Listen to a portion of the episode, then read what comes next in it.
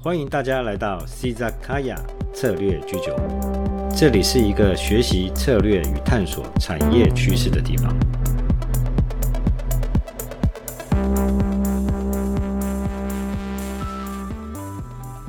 嗨，大家好，我是你们的 Valen 老师。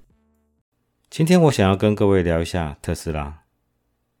最近这段时间，车用晶片短缺的问题让不少国际车厂被迫减产，甚至是停产。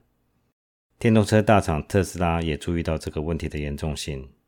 最近的消息指出，特斯拉有意收购旺宏的六寸晶圆厂，这也是继红海之后另一个有意收购旺宏六寸晶圆厂的厂商。从五月底开始。车用晶片相关半导体的产业新闻最热的消息，莫过于特斯拉想要采购万宏在新竹的六寸晶圆厂。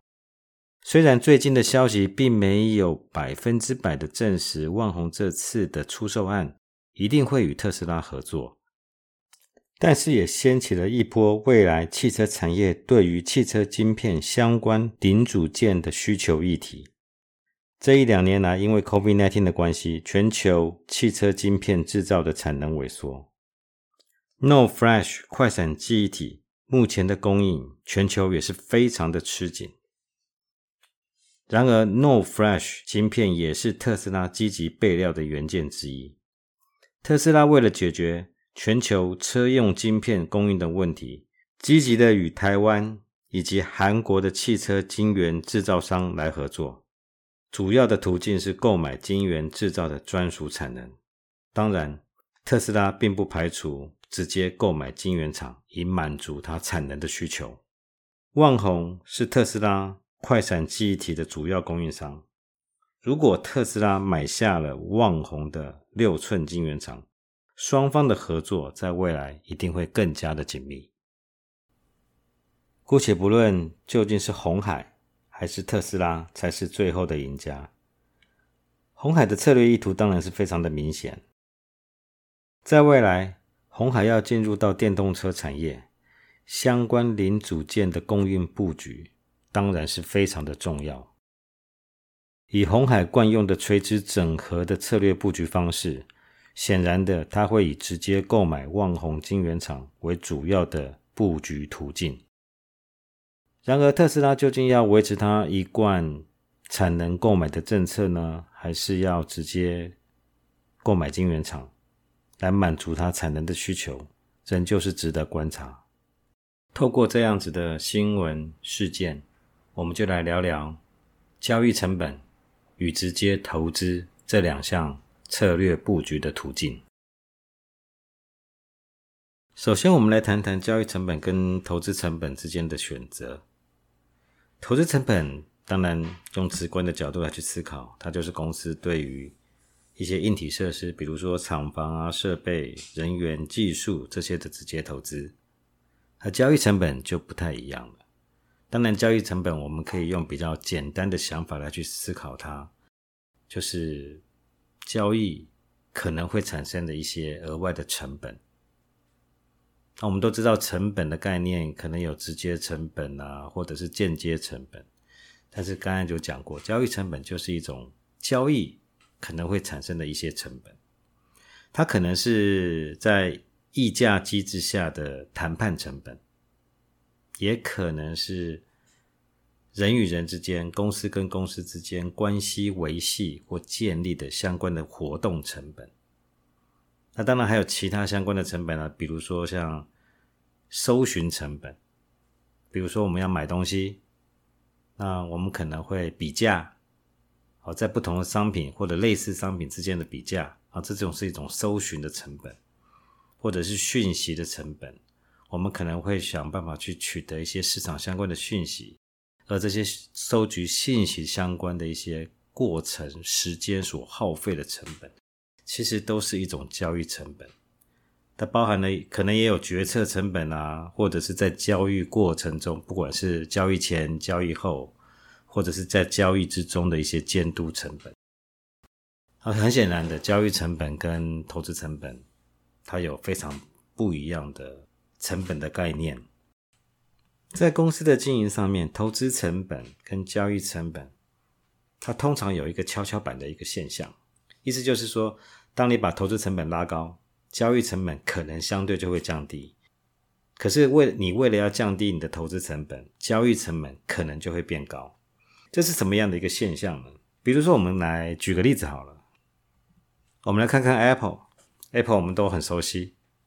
但是我们非常清楚的知道一点，Apple 它其实没有工厂，它的商品都是交由台湾的公司，不管是伟创或者是红海，或者是其他的公司，交由他们来代工制造。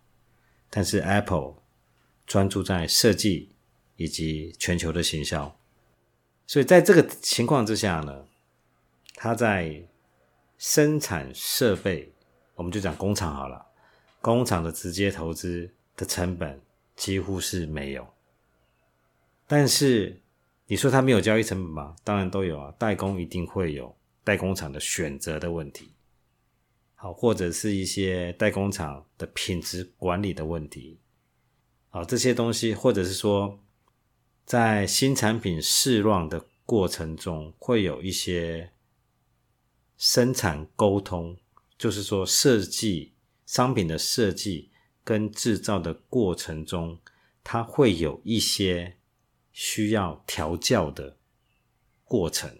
通常我们在产业里面，我们叫做试乱、试营运。而在这个过程中，会产生非常非常多的交易成本。这些成本通常发生于设计的人员跟制造的人员之间的沟通。所产生的一些成本，可是如果进行工厂或相关硬体设施的投资，这些交易成本都可以大幅的降低。我们回到特斯拉的新闻，因为 COVID-19 的关系，全球晶片制造商的产能都大幅的降低。在这样的情况之下，特斯拉要去维持它汽车晶片。这么重要的一个关键性零组件的供应，积极购买产能变成一种必要的手段。但是在购买产能的议价议定的过程中，特斯拉可能的潜在竞争者并不是那些电动车的制造商，它可能是其他电子商品。的制造商，比如说像电脑、通讯或者是家电产业等等的，因为他们都需要晶片厂的产能。在这个时候，谁的产能的需求大，谁可能才会有机会获得晶片制造商的产能供应。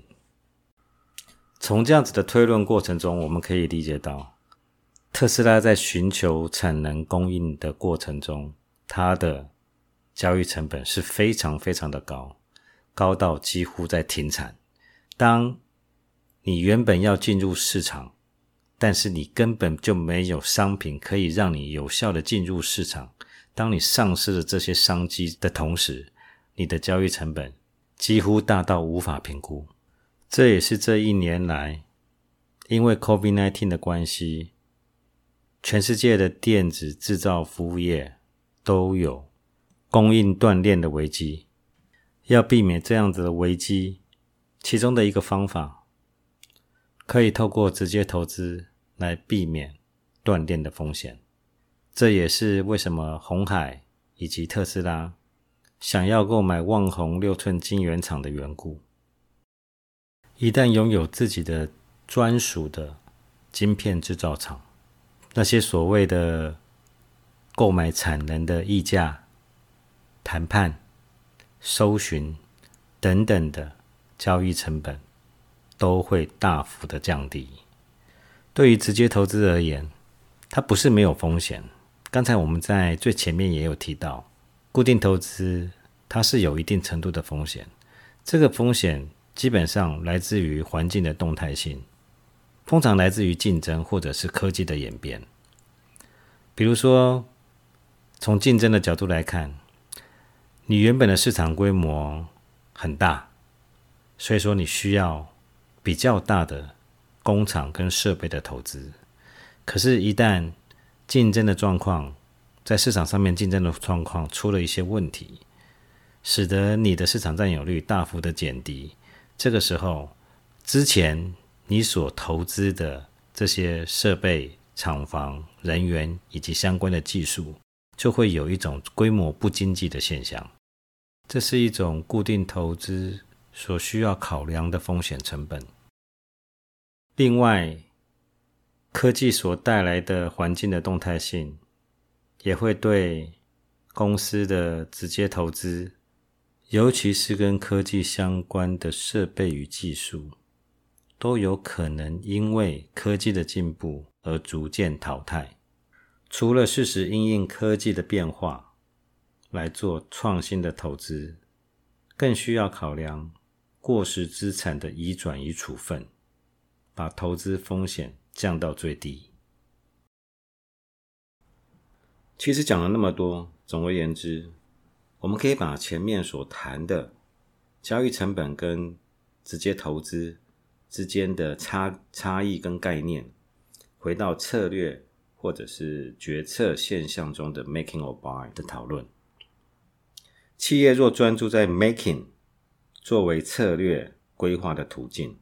它的目的大致上应该就是为了要降低交易成本，扩大或者是延伸自己在产业链中的影响与商业范畴。